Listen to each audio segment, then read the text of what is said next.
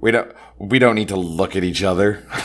What do you mean? I miss your face. I haven't even been gone 24 hours yet. I'm just kidding. I have the place to myself. It's great. I, I bet you are loving every damn second of it. Although telling you, I am loving this giant ass bathtub that Yeah, I'm gonna fucking soak Fuck, in I'm as so soon as we're done this. I'm literally so jealous. I also got a very impatient message from Chris today going, um, I uploaded or opened up Spotify this morning to not see a sibling rant. So is this another rant this week? I was like, no, woman, tomorrow. Jesus. Any anyone who caught that at home, take a drink.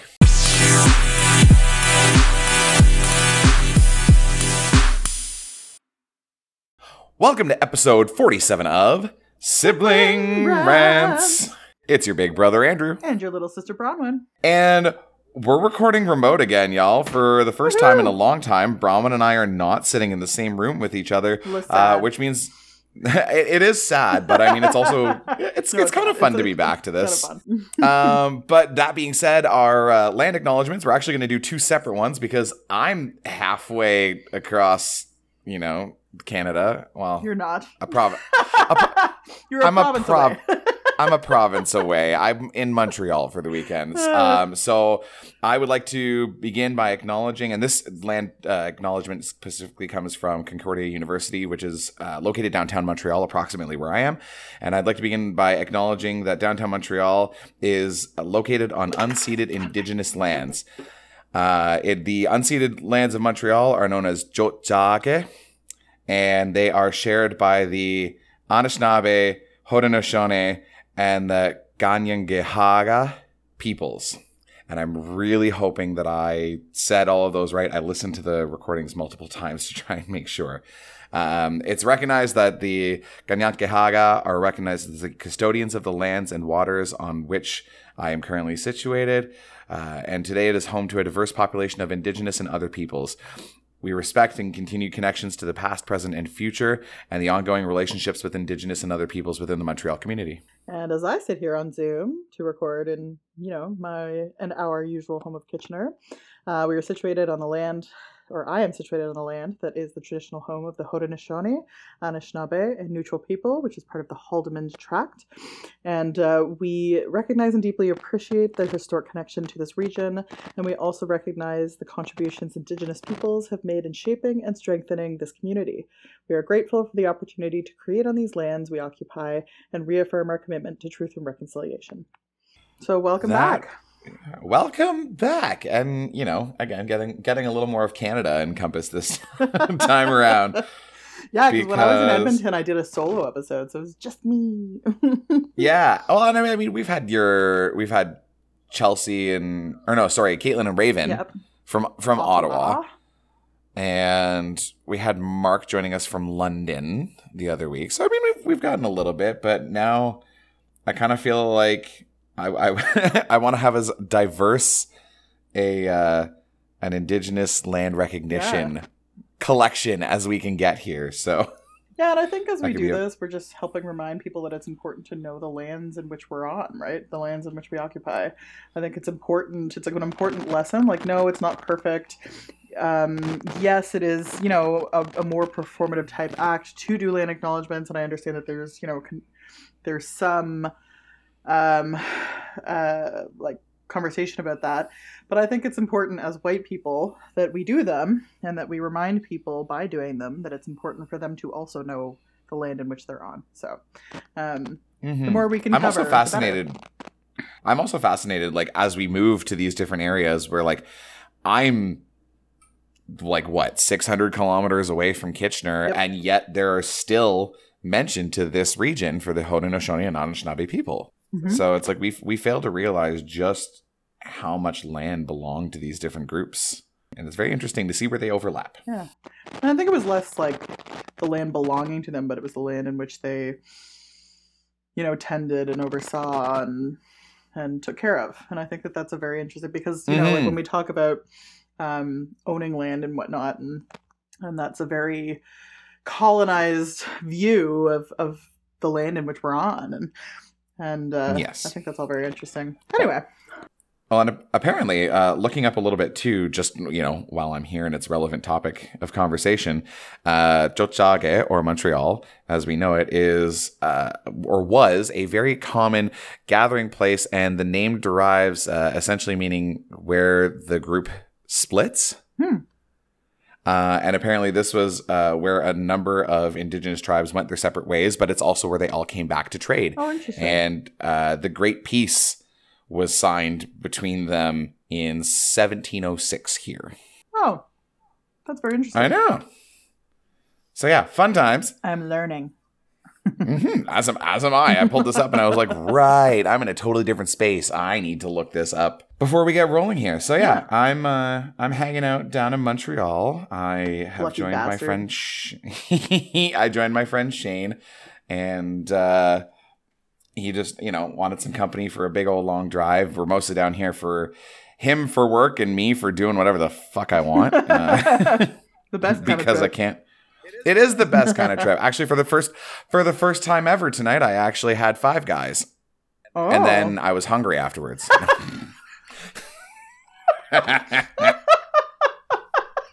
I couldn't not make that joke. Uh, you know what? I caught it though. I did catch it. I know you did. I know it's because you're ready. You're ready for my antics. it's true. Although I'll tell you, you know what? No one's ready for Shane's antics. Oh my goodness, I love him.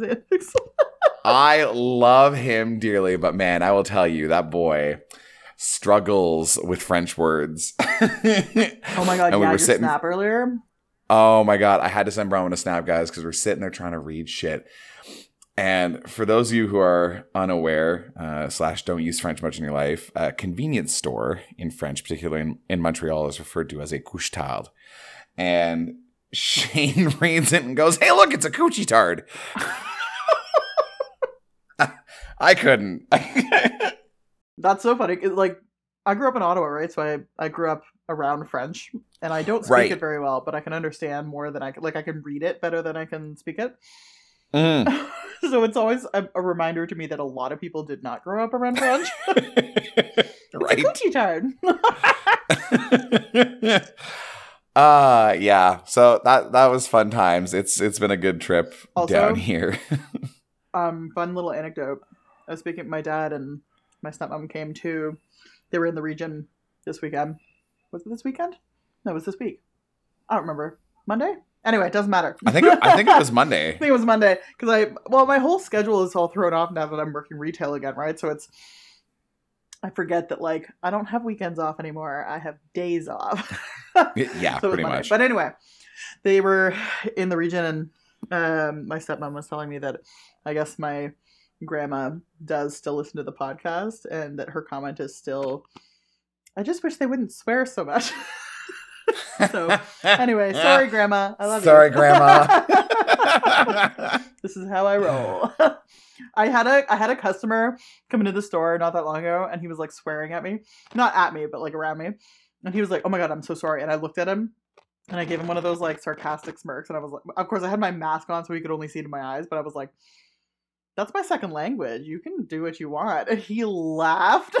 I don't think he was expecting somebody in a jewelry store to say that, but I was like, "What do you expect? I have purple hair. Like, I am not normal." right? How how classy you think I really am? That's how you make connections in jewelry stores. Just let them swear at you. Uh, well, yeah. That's one way to do it. Well, I mean, with you, I guess. At you. He wasn't swearing at me. He was being very kind, but it was just. Well, funny. that's good. I swear at work all the time, and I just have to make sure to not do it over the radio because that's when, you know, it'll be my luck that my boss is standing beside someone from outside the plant. and they go, Excuse me, would what did your staff just say? that would be the moment. Anyway, Anyways, sorry. Also, if anybody hears chewing noises, it's because one, Andrew didn't edit them out, and two, I'm eating McDonald's. So. hey, hey, hey, hey, don't blame me for your chewing. Chicken nugs. mm, chicken wing, chicken wing, hot dog and bologna. yes. Okay. Okay. Anyways, sidetrack. What are we ranting this- about today, brother? Uh, oh, the usual capitalism. oh my god. Um, no, but actually, so we're we're gonna have. A, it's a rant, but it's also an interesting discussion. So Bronwyn and I were talking about this not that long ago uh, about uh, a TikTok that she had seen. Surprise! TikTok is live. But this one was really educational, and I think it ended up coming across my page as well at, at some point, or Braun would just send it to me. Uh, and it stated that capitalism died Mm. in. Yes, one. 2008. I sent it to you. Yes. Uh, and that we actually shifted to.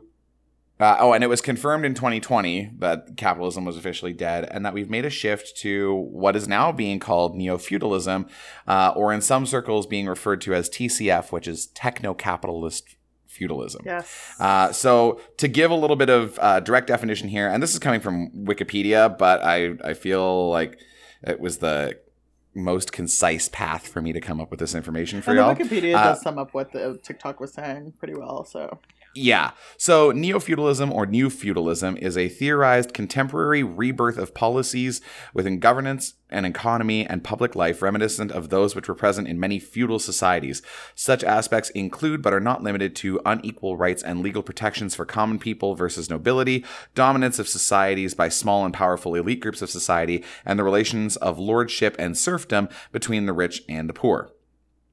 Um, which I mean, when you start thinking about that in terms of that as opposed to capitalism, it starts to really give more of an accurate picture as to what we're dealing with economically these days well, because especially we since talk 2008, um, with the rise of the one percent, like the, the the the gap between the one percent and the rest of us has widened exponentially, especially during this pandemic, Mm. but over the past decade and a bit. Or 20 years, I guess. Decade and a bit. How? Oh my God, Bronwyn. It, is- 2008 was not a decade ago. Anyway. I know it feels like it but it's it's longer. I know. Oh my god. Anyway, how long ago was 2018? So like 15 years ago? I don't know Yeah, math. about that. 14 years ago? Oof. 14 years ago. Anyway, I digress. Um, but the the gap, the wage gap has increased exponentially. It is actually higher. The wage gap is higher now than it was during the French Revolution. Um, and it, it was still feudalism during the French Revolution, Revolution, I believe, or at least some form of Mhm. feudalism. Um, and uh, like the one percent don't just it's not just that they have a lot of money; it's that they control everything. Our governments are controlled by people with money. Like you look at all the stuff that Doug Ford does, and that the, specifically the conservative government does, but even the liberals, like the amount of stuff Trudeau doesn't do because he's afraid of what the impact it'll have on the wealthy or the the Mhm. impact it'll have on him when the wealthy find out you know that kind of thing like Yeah. um and you can see that a lot of policy is governed by the wealthy um the fact that actually one of the really scary things that happened recently that a lot of people don't see as scary but don't realize the actual impact of is when um Elon Musk decided he was going to move his satellite or whatever for internet connection to you over Ukraine so that Ukraine wouldn't lose their service. And people were like, "Oh, that's Mm. such a great thing that this billionaire is doing." And what they don't realize is not no one person should have that much power. The fact that he could Yeah. just send that over or remove it in a moment's notice. Um, the fact that we're calling all these Russian billionaires oligarchs, but we're not doing that for the for the rich people in the states because that would have way too much of a negative impact on on what they're able to do. Um, the fact that government decisions, specifically around like a lot of these things that happen in the individual states, happen because of the people running them have a shit ton of money. Um, so it's very like when you look at it that way and you really start to break it down, you're like, oh yeah, like the divide is just instead of kings and queens and, ro- and royalty governing everything, it is just the ultra wealthy, ultra wealthy. Apparently, words are not my thing today. so yeah, it's very very interesting, and it's also Well, and horrible. it's wild diving into because uh, when you do start going down the Wikipedia, apparently this concept is not something that necessarily is exclusive uh, to cropping up in the late aughts uh, that we see. Uh, it actually was first brought up in an essay published by John Kenneth Galbraith in 1961 titled Neo Feudalism. And then it was followed up by several others afterwards. So you have uh, Jürgen Habermas uh, using the term refutal. Okay, it's in German, and I don't read German, but it's. Re- the English translation is refeudalization. I'm not even going to try and pronounce the German because it'll it'll just be awful. Um, and that was the, in the following year of 1962 in his paper, The Structural Transformation of the Public Sphere. Uh, and he used that to criticize the privatization of the forms of communication that he believed had produced the Enlightenment era public sphere. Uh, and while not talking about neo feudalism as such, later commentators have noted that these ideas are similar to the idea of neo feudalism. Uh, correspondingly, in 1992, Immanuel Wallerstein expressed views on global development listing neo-feudalism among three other variants. By neo-feudalism, Wallerstein referred to autarky regions with a localized hierarchy and high-tech goods available only for the elite. Uh, the elite. And autarky, for those who don't know, because I was like, I don't know what this word is, uh, is the characteristic of self sufficiency usually applied to societies, communities, states, and their economic systems. So this has been tossed around for longer than Bronwyn and I have been alive. This isn't new. This is something that people had clocked in the 1960s.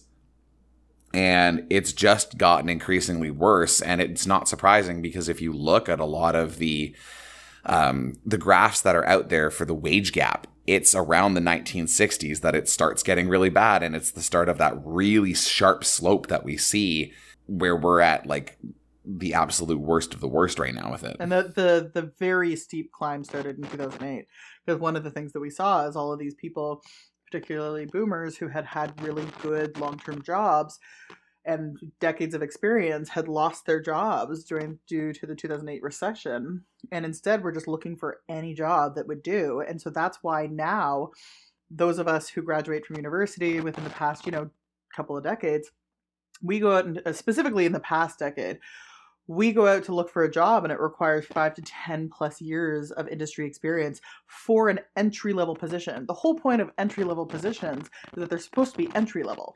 You shouldn't need mm-hmm. experience to do them. But we, but in 2008, this recession and the amount of boomers that were looking for like jobs desperately after they lost theirs ruined the workforce for those of us who yeah. are still in school or entering school during those years. And now it's fucking impossible. Like I keep I, I think I've said this on the podcast before, but I dare anybody who says it's easier to find a job than it is to make up a generic um, uh, resume. You can't have your current qualifications. You have to go with a general degree and some, you know, a hodgepodge of like customer service experience and whatnot. And go out and, and put your resume out there and see how long it takes you to find get a couple interviews. Because yeah. it's not easy. It's no it's it's absolutely ludicrous. It's part of the yeah. reason why again well i've i've stated i'm content to sit at my job right now even if it drives me batshit up the wall because for me to move now beyond anything outside of the manufacturing sector is going to be incredibly difficult. Yeah. Yeah and I mean, I look too about you know like with all of this, there's also when you look at the, the you know the healthcare crisis in the United States, right? The whole the fact that a country that that deems themselves the first world leaders um, has a worse than third world healthcare system and they will disagree because they'll be like we have the best healthcare but um but when you have the poorest people in your nation going bankrupt because of medical debt or like losing their house because of medical debt or not being able to afford to get treatment so they die prematurely because they they couldn't risk spending or like having that kind of bill for going to the hospital. That's not you can't take like that's not taking care of your own. That's not taking care of the people in your country. Like it's just and that's because the country is run by the wealthy right? It's it is not designed for the poor and the, the united states is made up of a majority people are poor in the united states but yep. it is run by the ultra wealthy. And i you know i think about and it's funny because like united states people in the united states will who because we've been deeply indoctrinated into the system and even in canada we've tried to kind of americanize ourselves for a long time. The conservative parties across the country right now are actively trying to privatize healthcare during a global pandemic. Um, and uh, and they don't see like it's all specifically for profit, right? Um, when you look at sorry words are not my friend today. When you look at the united states like they they will make excuses for it. They'll be like well i'm not paying for so and so's health care they should have pulled themselves up at their bootstraps and you know gotten a good job. One it's not about that. There are people there are companies that specifically refuse to pay benefits to people. Uh, particularly, they will keep them on part time, and people will have to work two, three, four part time jobs, and they still don't get benefits. And that's not their fault. That's not them not working hard. That's the system being broken. But the problem is, is that even if they, th- even if we're gonna go off of that premise, oh, they weren't working hard enough, they should just get better benefits. I don't want to pay for somebody else's healthcare. You are paying for somebody else's healthcare by paying into insurance. The difference is when you pay into insurance your whole life, they can still decide whether they want to pay for your procedure or not. Yeah. So you can still be fucked after you've paid them your whole life. Right? Because they'll just be like, oh no, that was a pre existing condition. We're not going to handle that. Oh no, you're too young for that surgery. We're not going to pay for it. Like they will just decide that because it's a profit game. It is run by the ultra wealthy, and all it is is that that money just sits in a pool and continues to gain interest, and they make a shit ton of mo- money off of everybody, and then they get to just deny people the right to the healthcare anyway. It's Yep. like imagine, like I just can't. The fact that people have bought into that system and truly believe it works blows my mind. But that's what happens when you are in a neo feudalistic environment when the rich are the only ones that hold the power. Well, and that's just it. Is we're it is so many people who are indoctrinated into the system because we're dealing with, and we've discussed this before too. How many people think they are closer to the one percent than realizing that so they're many. one mistake away from being homeless. Well, these are the same people who like when you talk about taxing the rich, they're the ones who are going like, "I don't want my, ta- I don't want to be taxed higher." And it's like, no, honey, sweetie, baby child, you will not be because you're not Right. rich. you know, Stop deluding Like, yourself, please. you can have multi-million dollars in current society and you're not technically rich. Like you are, but you're not ultra wealthy. Sorry, I should change that. You're not wealthy. You are potentially very rich, but you're not wealthy. And the the Yeah. ultra wealthy like people think that you're not like you could have several million dollars and you're still not close to the 1%. The 1% is like billionaires. and I don't think Yeah. enough people have enough of a concept of how much money a billion dollars is. No. They really don't. And they'll they'll sit there and they'll look at these success stories of um, you know, Bezos or um what's his nuts from Tesla whose Oh name God. is escaping me Uh, currently. Elon, Elon Musk. Fucking yeah, that one. Words are also failing me right now. Um, Names are failing me. But they'll look at them and they'll be like. "Oh, well, they're self-made. They are. They they just worked hard to get their money, and you don't understand. They don't have that billions of dollars sitting around. It's in investments. Oh my and god! shit. It's like, literally fuck off. Uh, Yeah. it doesn't matter. They still have claim to billions of dollars. Like even mhm. even Kim Kardashian, for example, this this this clip of her recently came out of her being like, "I just, you know, I don't think." pe- People, I've got good advice for business women. You just got to work hard. It feels like people don't want to work anymore. This woman has 1.9 billion dollars, or her net worth is 1.9 billion dollars. And yeah, she's worked hard for it, but not her alone. And also, she was born into millions of dollars yeah, she was born like her father was the main lawyer on the um what's it called case what was his name the uh Bernardo. no no no no uh I don't know what case. I don't care enough about the Kardashians to have much in the way of information on them oh, at that's really all. bad that i've forgotten um really big case in the united states uh the foot was he football player oh my god this this shows how little i know about american culture Is it OJ? Yeah, OJ Simpson? OJ Simpson. Oh, there we My go. name, like that name completely left my brain. But yeah, You no, said he was football player, and that's like the only major was- case I He knew. was the main lawyer on on OJ's case, uh, like on OJ's side, and it like that's what that was his claim to fame there. Uh, but he was wealthy, or not wealthy. He was rich. he, had, Mm, he had millions of dollars, and he, and so like she was born into that. That's not like I wasn't born into millions of dollars. And so me working hard has not equated me becoming a billionaire, right? Like, but I've still worked fucking hard my whole life. Like, this is the whole fucking false equivalence of all of that. It's Yeah. like just because you work hard doesn't mean you're going to get anywhere near that because you won't. That's the fucking lie of it all. No billionaire today is actually self-made. Self-made is a fucking myth. No, it's it is absolute bullshit, and even even just to make it like not even to be at the one percent, even just to make it into uh, a territory these days of um, very comfortable living, and so so being on the higher end of middle class, you need connections into things. Oh God, you even- absolutely need connections. Even the people who like, yeah, it's unfortunate that they lost a family member and they inherited money, but then they inherited money and that money helped them keep afloat. That money helped them put into investments. That money helped them get on their feet.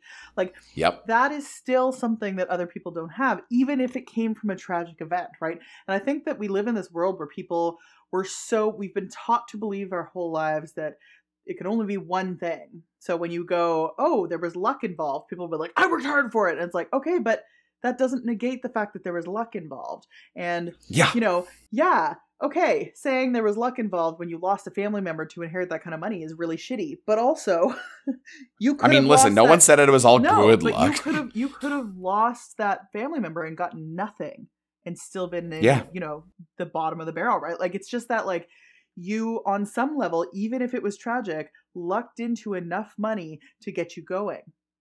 Right? And this is the Yep. we don't people uh, we're so adverse to recognizing that dualities exist. you know, you Oh, can I work know. hard It's always something your gotta whole life be- and get nowhere, and you can work hard for your your whole life and happen to step in the right direction, right? Like yeah. that's Too many people think it's one or the other. yeah, no, it's not. It's there's duality to everything. Sometimes more Yeah. than duality. You know, it's, It's- just this like Some might even call it nuance. interesting that. Um Shock. but it's just like it's so and the problem is is that's part of the indoctrination. That's part of the lack of education that we get around it. We have been taught to believe Mhm. our whole lives c- capitalism good. Communism, socialism bad. you know, and like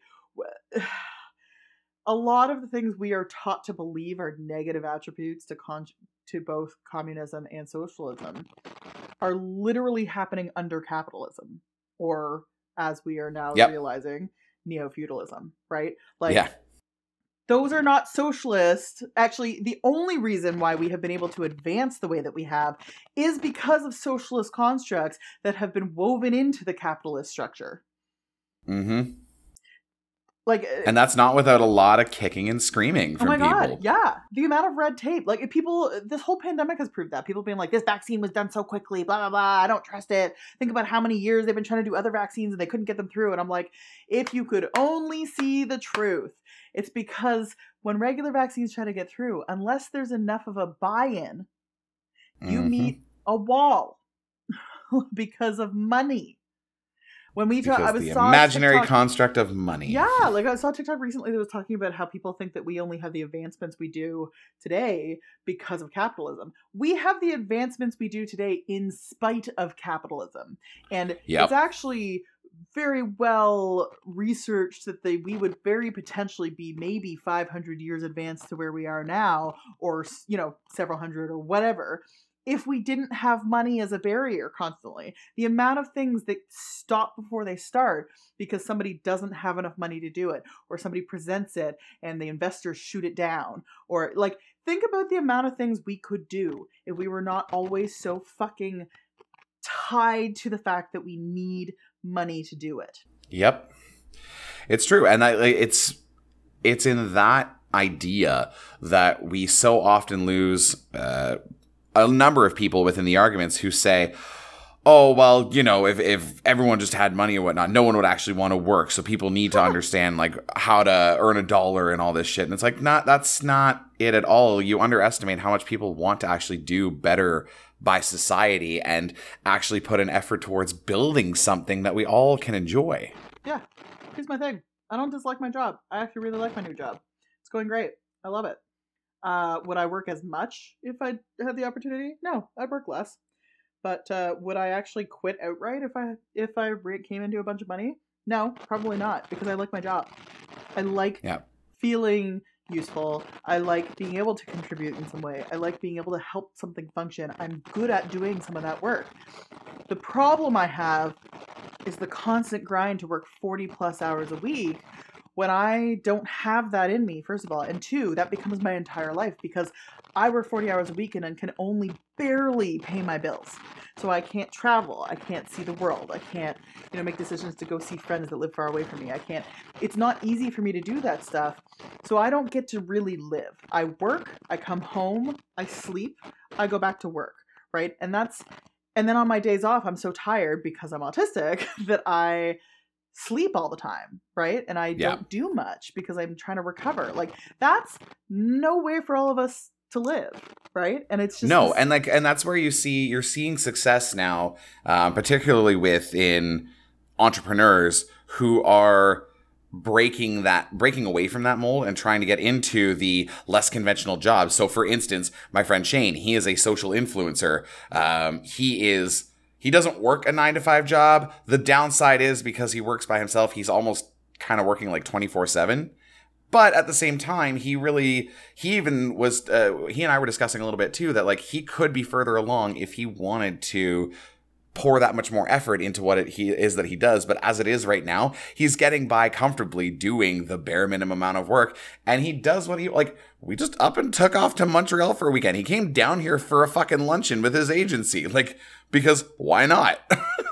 You know that's and those are the people you're seeing on TikTok, on YouTube, whatever, who are breaking away from these conventional molds and succeeding. And it's uh, why there are so many people who are heavily indoctrinated within our current capitalist society who look down on them and look at them with disdain and go, well, how can that be a job? And it's like, well, because not everything has to be what you do, Karen. No, exactly.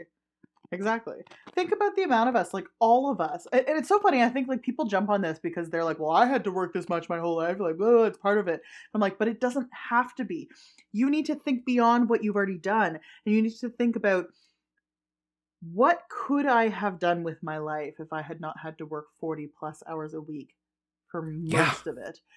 Like the fact that like like I've heard a lot of stories actually about people who have saved up for retirement because they're planning to live the golden years in retirement. They've done, they've worked, they've grinded their ass, making sure that they have enough retirement to live off of and be able to do what they want with, right? And then they die shortly after they retire and barely got to mm-hmm. to like you know participate in retirement and actually live their life like the fact that we are supposed to grind grind grind grind grind until we're you know 65 or 70 now and with our generation millennials it'll be until we fucking die because we don't have pensions for the majority of us they took that away No. right like we we're I mean, I will say though too that I wish that I could solely grind ass and that it would land me in retirement. oh my god but we couldn't like oh. it's just eh, Any It's anyone who caught that at home, take a drink. oh i see what you mean i that's just me in a moment. gross andrew oh my god Ah, she missed that one. I thought I I, was. I thought I was getting you caught up. I was too into the debate. I was too into the. you were. You were. I know, but, leave it, but it was too cold. I couldn't let that one ride any further because I was like, no, no. If we're too far gone from this exact comment, it's not as funny. oh my god, that's funny. Uh, okay, I've lost my train of thought. Anyway, the the point is, um, we should not have to waste most of our lives working just for No. some what pipe dream that we might get to retire and live until we're 90 doing whatever we want because you uh, like by the time you're retired you're not like physically able to do what you want anyway for the most part right like it's just No, I'm in my fucking mid 30s and struggle physically some days. I Like, am goddamn. convinced, to be honest, to be honest, that our generation is going to age faster. We might be mentally more healthy, but I think we're going. Our bodies are going to age faster because of the type of grind we've had to do our whole lives. yeah, we are all going to be very I don't think people fully broken. realize how much fucking str- stress affects your body. Yeah. And a majority of our generation has been under immense financial stress oh, yeah. right? So it's yeah, I don't know. It's uh well while we're on the topic i'm actually going to cover uh, another thing here just to dive in because I, I mentioned earlier in in this too the term techno-capitalist feudalism or what is shortened as tcf so i'm going to read a little bit of a paragraph here just so people have a better understanding um, so the first person to coin the term of techno-capitalist feudalism uh, was a radical political economist uh, Michael Luc Bellemare, and released a seminal tome on the subject titled Techno-Capitalist Feudalism in early September 2020. Described as the political economy of scientific anarchist communism or structural anarchism, TCF is a compilation of 15 years of economic research by the author, which began in the mid 2000s.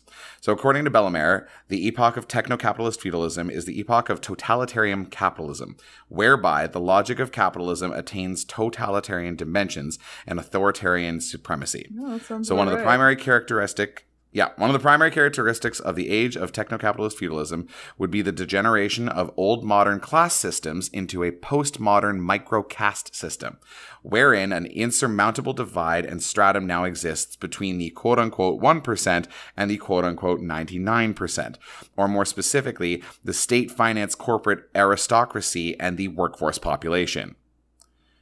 So, moreover, according to Bellemare in the age of TCF, the determination of values, prices, and wages is no longer based upon the old Marxist notion of socially necessary labor time, but rather upon the arbitrary use of force and influence, namely through an underlying set of ruling capitalist power relations and or ideologies which impose by force and influence numeric values, prices, and wage sums for goods and services devoid of all considerations pertaining to labor time. Please see gas prices currently. Mhm. Literally the biggest thing that you can look at right now that is directly impacted by all of this. So Well, ultimately, in the age of yeah. TCF, oh, sorry, go no, ahead. No, go ahead. Okay. Ultimately, in the age of TCF, whether a capitalist entity or a set of entities can get away with in the sphere of production and or in the marketplace is deemed valid, legitimate, and normal, regardless of labor time expenditures. Anyone who works in the manufacturing section sector knows that this is a huge fucking issue right now because it's the the whole adage of if you do really well and work really well, you are rewarded with more work for the same fucking wages. Uh, according to Bellemare, in the age of TCF, most machine technologies are capitalist in origin, meaning these technologies are impregnated and programmed with capitalist biases. That is, a set of specific biases that maintain, reproduce, and expand power of the ruling capitalist relations and ideologies, undergirding the overall capitalist system. Thereby, in the age of TCF, most capitalist machine technologies are used to maintain, reproduce, and expand the divisions and in between the 1 and the 99% by keeping the 99% predominantly bolted down upon the lower stratums of the system, all while keeping the 1% perched atop the upper stratums of the system indefinitely. In sum, the age of TCF, the new aristocracy that is, the capitalist aristocracy, which is synonymous with the 1%, concerns itself first and foremost with the accumulation of power and control, as well as reproducing hierarchical stasis by any means necessary. As a result, in the age of TCF, the new capitalist aristocracy does not seek to steal units of unpaid labor time from workers, but rather it seeks to influence and control all aspects of the workers' everyday lives, like me working six days a fucking week. Thus, the accumulation of power and their control, orchestrated by the 1% and their corporations and the state, is always at the expense of the workforce population, which itself is gradually impoverished, disempowered, and continually relegated to the margins of the systems, namely the margins of the TCF edifice as wage serfs and debt serfs. And that last part is super important because even if people think they are doing well these days, if they think they're doing fairly middle of the road, if you look at the collective debt of any one individual right now, it's astronomical. It is absolutely disgusting the amount of money you owe to whomever. You a lot so many people don't own their house. They don't own their vehicle. They don't own their property. You've got a mortgage, you've got loans, you've got debt out the ass, and who the fuck are you paying it to? The 1%. So the debt serfdom is fucking real. Even if and and, and Oh that's just it too. I mean, so when even just in my own situation, like I'm about to declare bankruptcy and I'm fucking grateful for it, and people are really shocked by that. Well, it's because when people say, you know, money isn't everything. No, money isn't everything, but debt is. Debt controls your fucking life. Like it has so much the so. amount of stress I've been living under for the past, you know, 12 years of my life, if not a little bit more than that, has been astronomical. Like I do not I could never begin to describe to people what that's like. It's and you really truly are a slave to it. It's because you can't, you know, when you have that much debt, one, you can't get more loans to try and help you to scrape out of it and get on your feet until you can pay it back because you've got too much debt. and not enough income, right? So then you just become trapped in this literal hole of debt. And you just start you start playing this game of like, oh, I guess well this month I'll pay this bill and I'll let this one bounce and then next month I'll pay that bill and I'll let this one bounce and then this month I'm going to try and pay rent halfway through the month and because I know they can't kick me out if I pay it halfway through the month and make sure that I do pay it, but I'm going to pay it then so that I can pay this bill. It's this constant game of trying Mhm. to juggle your finances enough just to get by. And then you become Oh, yeah. it, it affects it doesn't just affect you. This is the problem. It affects your family, it affects your relationships, it affects the like you know if you're in the dating pool or not, it affects if you if you have children or if you wanted to have children, it affects that. Um it, it affects sometimes your your job like it, it affects everything everything your if you have a Yeah, and- roommate if you have like oh my god it affects everything it, it is so and I, and I think that's one of those stressful. things it's one of those things too that people seem to people who are immediately repulsed or rejected to the notion of it, all of this being a neo-feudalism is because they have this fixed idea of what feudalism looks like right? We have this, this preconceived idea of well that's this is what it was back in the day and they just they don't realize things like debt and whatnot and that that level of serfdom is just the modern equivalent. We've just well but updated with the times. That yeah i mean like here okay so like it is ex- in ex- what i would ask those people trying to find the right words what i would ask those people is how is it different?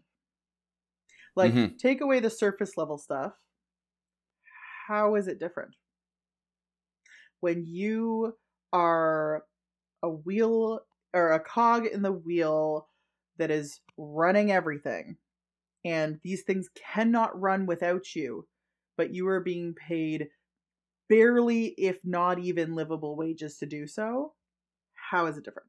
And i think that's the problem is when you look at that they're they are just very concerned with the surface level of things because uh, we we grew up and and learning what feudal eras were be it uh, in the far east or in europe uh, and it it looked a certain way right? And now because it doesn't look that certain way people think well that's not it. That's not feudal we're not dealing with feudalism now and it's like that really start looking past what it looked like on the surface and start understanding the actual bones and the structure to what feudalism is and you'll realize that it is very very prevalent today. That's why when bronwyn had first showed this information to me and i started diving into it i went holy whistling shit. Like i have never heard more accurate descriptions as to what our society is currently living with and, and dealing with right now. Like it's absolutely fucked. Yeah. it is. And it's sad how much we have to push back against people who are just in blatant denial.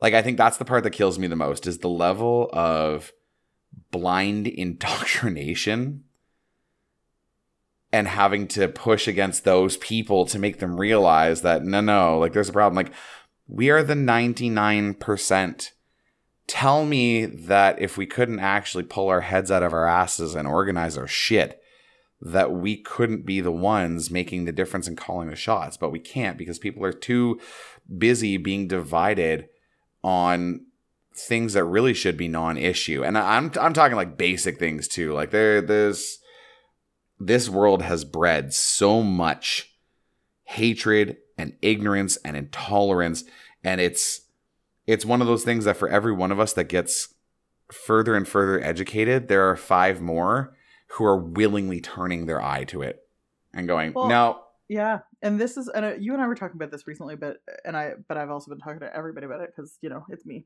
But I like one of the things that I find more infuriating. Like we've we've got let's say there's you know ten percent of people that are truly desire to be capitalists, right? They're like, yeah, I want to be the one percent. I truly believe I'm close.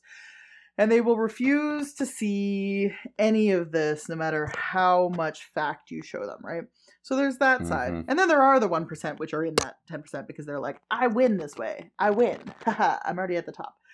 And then there's, you know, there's the other 10% of us that are like, hey, we see this and we want to do something about it because this is not sustainable, but we do not know how, so let's figure this out. And then there's the 80% in the middle. And here's my problem with the Mhm. 80% in the middle is the apathy that people have mainly because they do not want to disturb the life they already have because they are comfortable enough in their routine and in their 40 hour work week and in their married lives with their couple of kids and whatever and they have the life that they've always wanted and like i'm not i'm not angry at that like good for you but because of that they refuse to see this and don't want to look at it because it would dismantle everything that they have worked for right and that is the part that actually makes me angrier than the people whose minds I will never change. Because it's the apathy, it's the same with voting, it's the same with anything that we're looking at. There's the people in the middle that are apathetic to it, that are the majority who are sitting there being like, yeah, I can see that there's issues here, but honestly, I'm comfortable enough, so like, I'm just really not going to do anything about it. That makes me more angry than the people who are willfully part of it, right? Yeah. because it's just this like your in your inability to make any sort of changes in your life to try and better the world for a huge chunk of people is harm. You are causing harm. Your Mhm. apathy is harmful. People need to work more at being comfortable with being uncomfortable. Yes.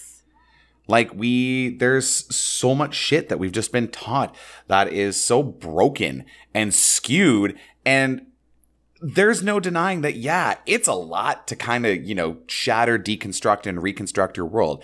It's tough. You know, and neither of us are going to sit here and tell you that, oh, yeah, it's a total cakewalk. Just, you know, completely dismantle everything you ever thought you knew and turn it around.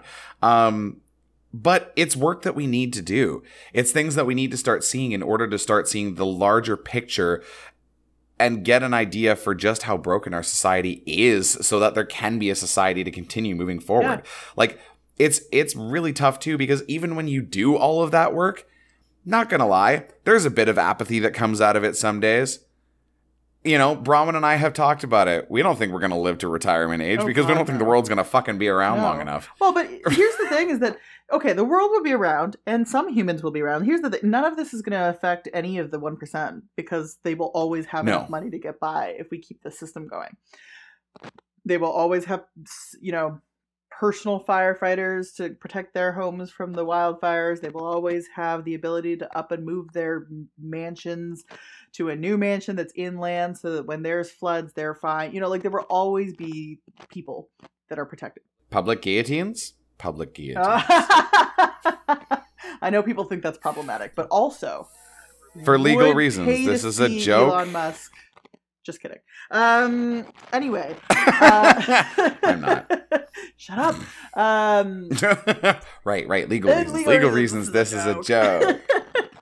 but the thing is, is that anybody who is paying attention to climate change and like really paying attention to it and listening to the scientists, um, can see that w- what they're saying about us only having ten to twenty good good years left is them being generous. And well, in Canada, we've proven that we struggle to listen to scientists as of late. yeah, We're no, not it's true. But but the the issue is that like it's we have been gaslit to believe that is our inability to recycle. That is, you know, like we're us needing to get rid of all plastic straws, things like that. Like we have been gaslit and not just that, but like indoctrinated to believe that it is those things that are going to save the world because the billionaires that own the companies, the 100 Fortune 500 companies that are causing the rapid change in in climate change they don't want to stop what they're doing. No. so they want us to take the brunt of the guilt for it. And that's not going to stop. Like when people i know we're fighting for climate change and and and i think and i believe we should be to you know lessen the effects of the of climate change but what the damage we have done so far and the inability of these big companies to actually admit that they are the problem or not inability the refusal right? Because they don't care. All they care about is money.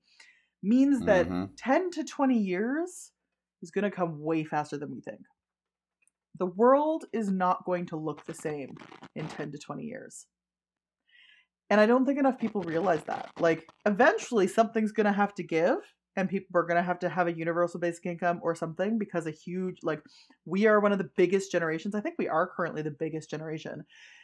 And most of us don't have pensions. So eventually, when we get to a certain age, we're just going to have to come up with something, you know? so, one, I know that there's going to be something there, but I'm also not sure we're going to make it that far because no. of this, right?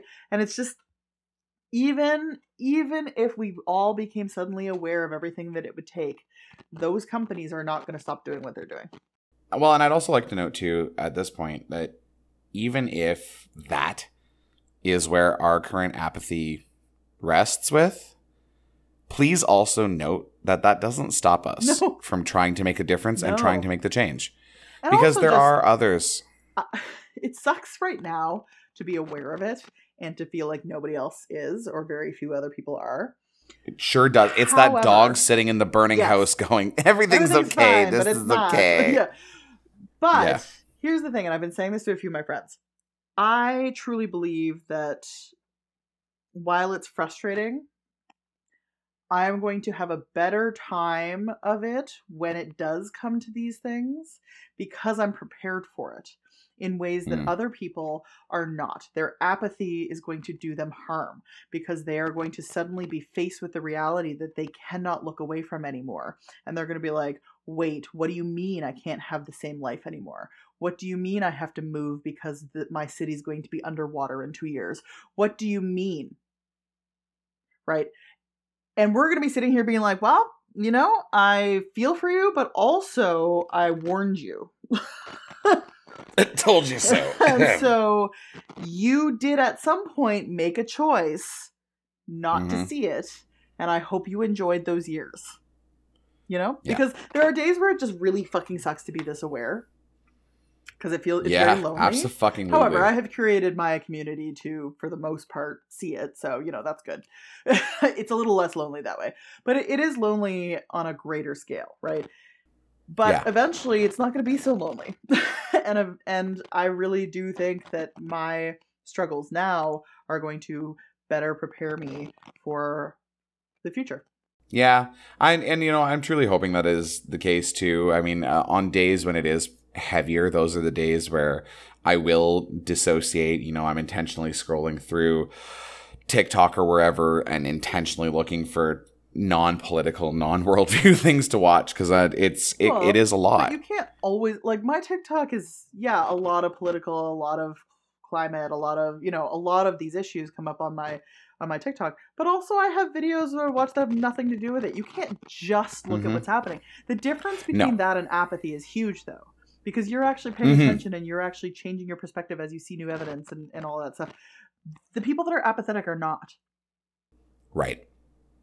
They're choosing not to see it because it is uncomfortable and it is something that they don't want to have to worry about because their life as it is is comfortable. That's not mm-hmm. going to be comfortable for them later on. So, okay. No. And the, and the whole comfortable with being uncomfortable thing means that you also need to get ready to deal with the fact that not everyone's going to sit and have these conversations with you and it's going to be palatable. You know, that's that's the difference I see between Bronwyn and I specifically is I I'm just naturally the kind of person to uh, make a conversation palatable to be the peacekeeper. That's who I've grown up to be. Uh, whereas Bronwyn will nice. look at you. You're an absolute sweetheart when someone's willing, but the second there's a the second there is a modicum of ignorance, you just it's a wall. It is a wall well, and it is coming at them hard and fast, and you're either going to figure out how to climb over that wall or it's going to fucking hit you. I would say yes to some extent, but I do actually take a pretty like patient approach initially. When that changes is when I have provided a lot of evidence and somebody's still like, you know what, I'm still gonna not believe that. And I'm like, okay, well fuck you. and goodbye. and that, and that's just and that's just it. That's the that's the this turn on a dime switch that I have less of. It's become more aggressive. Uh-huh. the more that I spend time with you, the more aggressive it's become. But that's also because you're learning that like eventually people suck. Yeah, people suck, and eventually there's not nothing you can do, right? Eventually, yeah. Like we were brought up in a world that taught us, okay, it's okay to disagree. You can still be friends. the lesson I've learned since is there's a certain point where we can't be friends anymore. Yeah. like I cannot And that's hang out. this pandemic has taught me that. Yeah.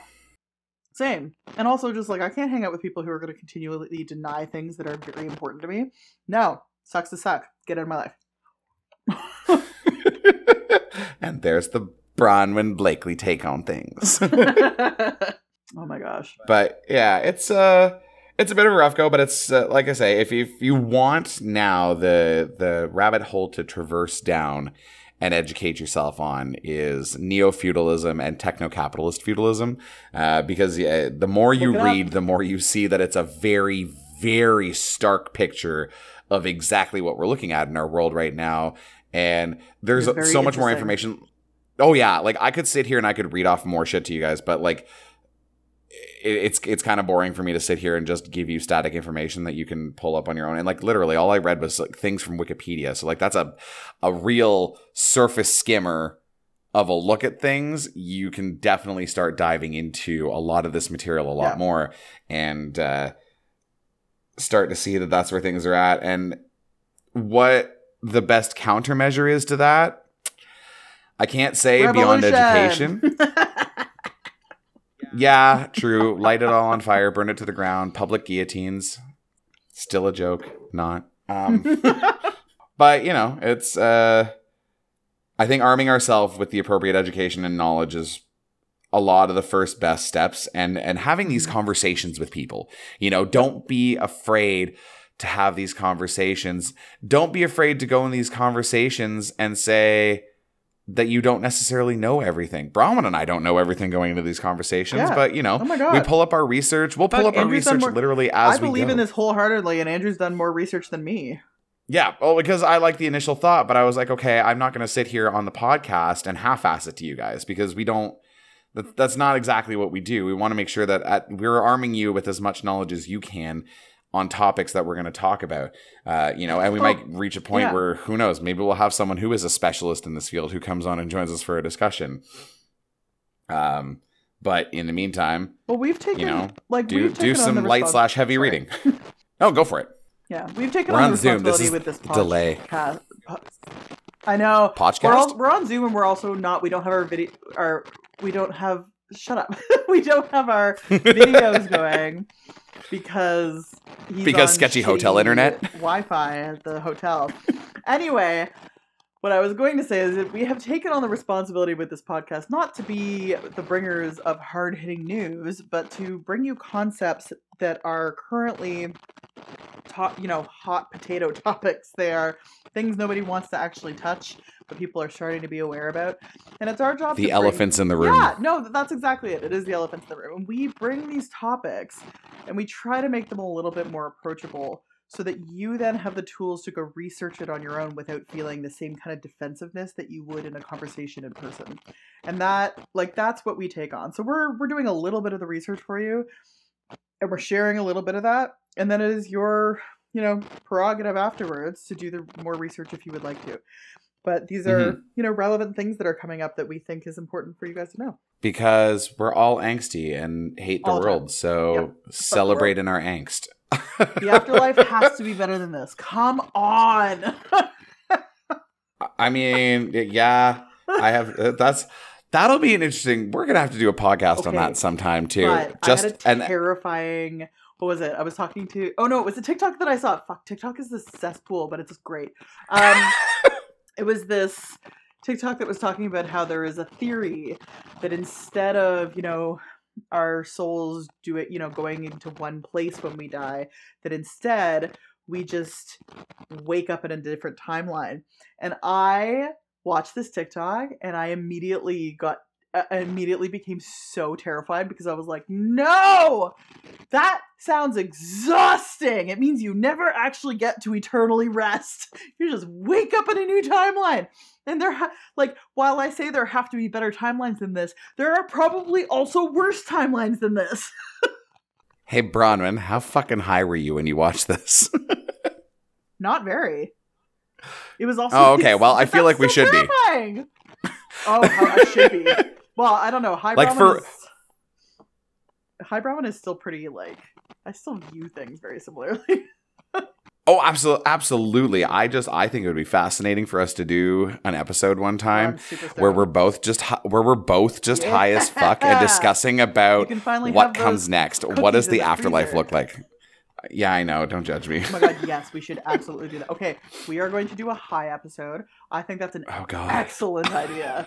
And we should absolutely record If- it on a Saturday night. I promise you.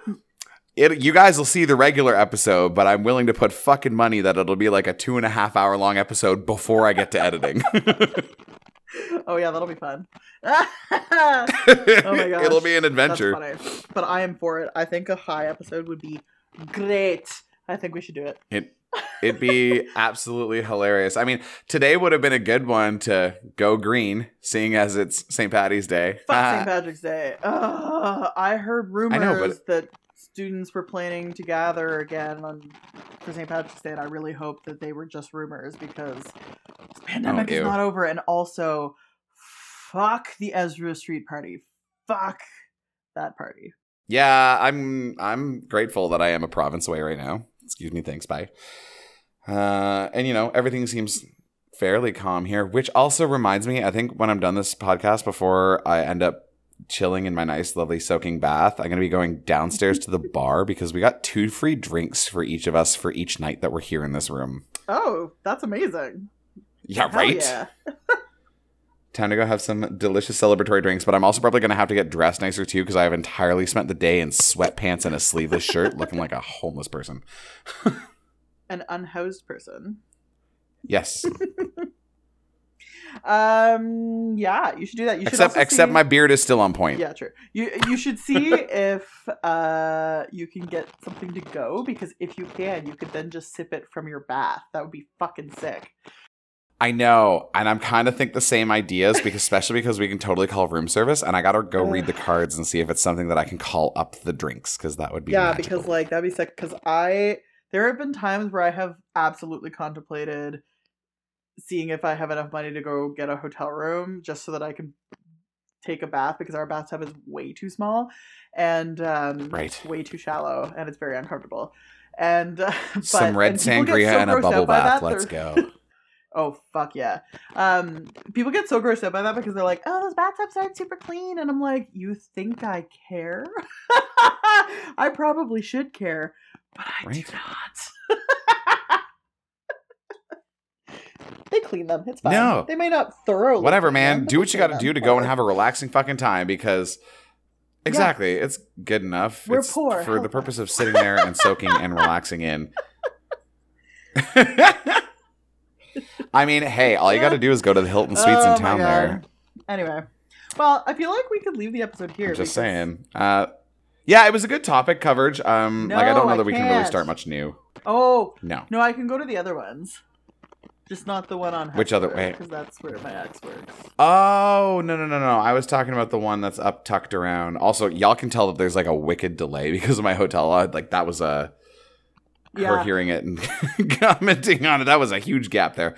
Um, no, there's one that's over. It's off of the highway. It's not off of the highway on 24. It's like tucked up and away behind. But that's I where the ex and I went. You're and- saying now, so I feel like this is a good Oh, place fun. to wrap it up.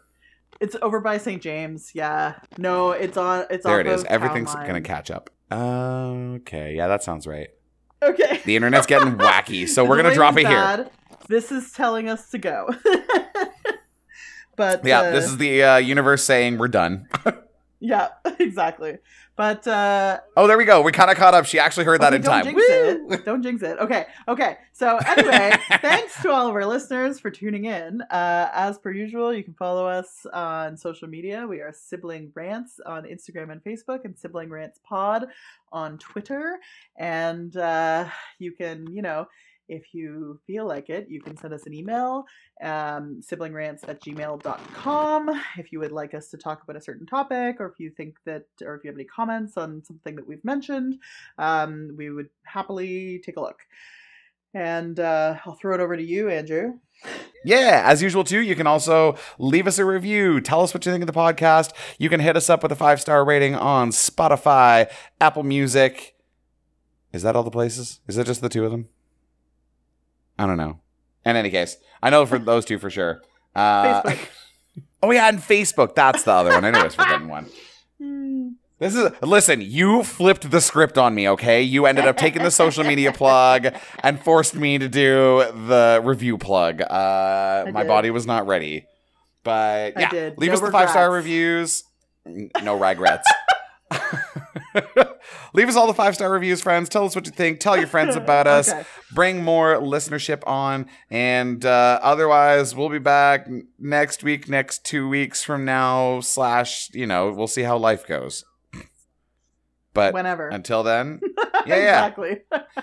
You'll get it when you get it, and you'll Okay. fucking like it. until next time, oh y'all. my. Anyway. Oh, well, that hang note, on. We're gonna see if we can time this. We're gonna see if we can time this right. Oh. Oh, are we gonna? Oh, oh, she dropped the bye already. Okay, There's hang on. Delay. I'm gonna I don't know. I'm gonna I'm gonna give a one, two, three, and we'll see if we can get it. Okay, we'll see y'all next week. One, two, three. Bye. Bye. Oh my god, no, that delay was off. I'll fix it in post. Fuck it.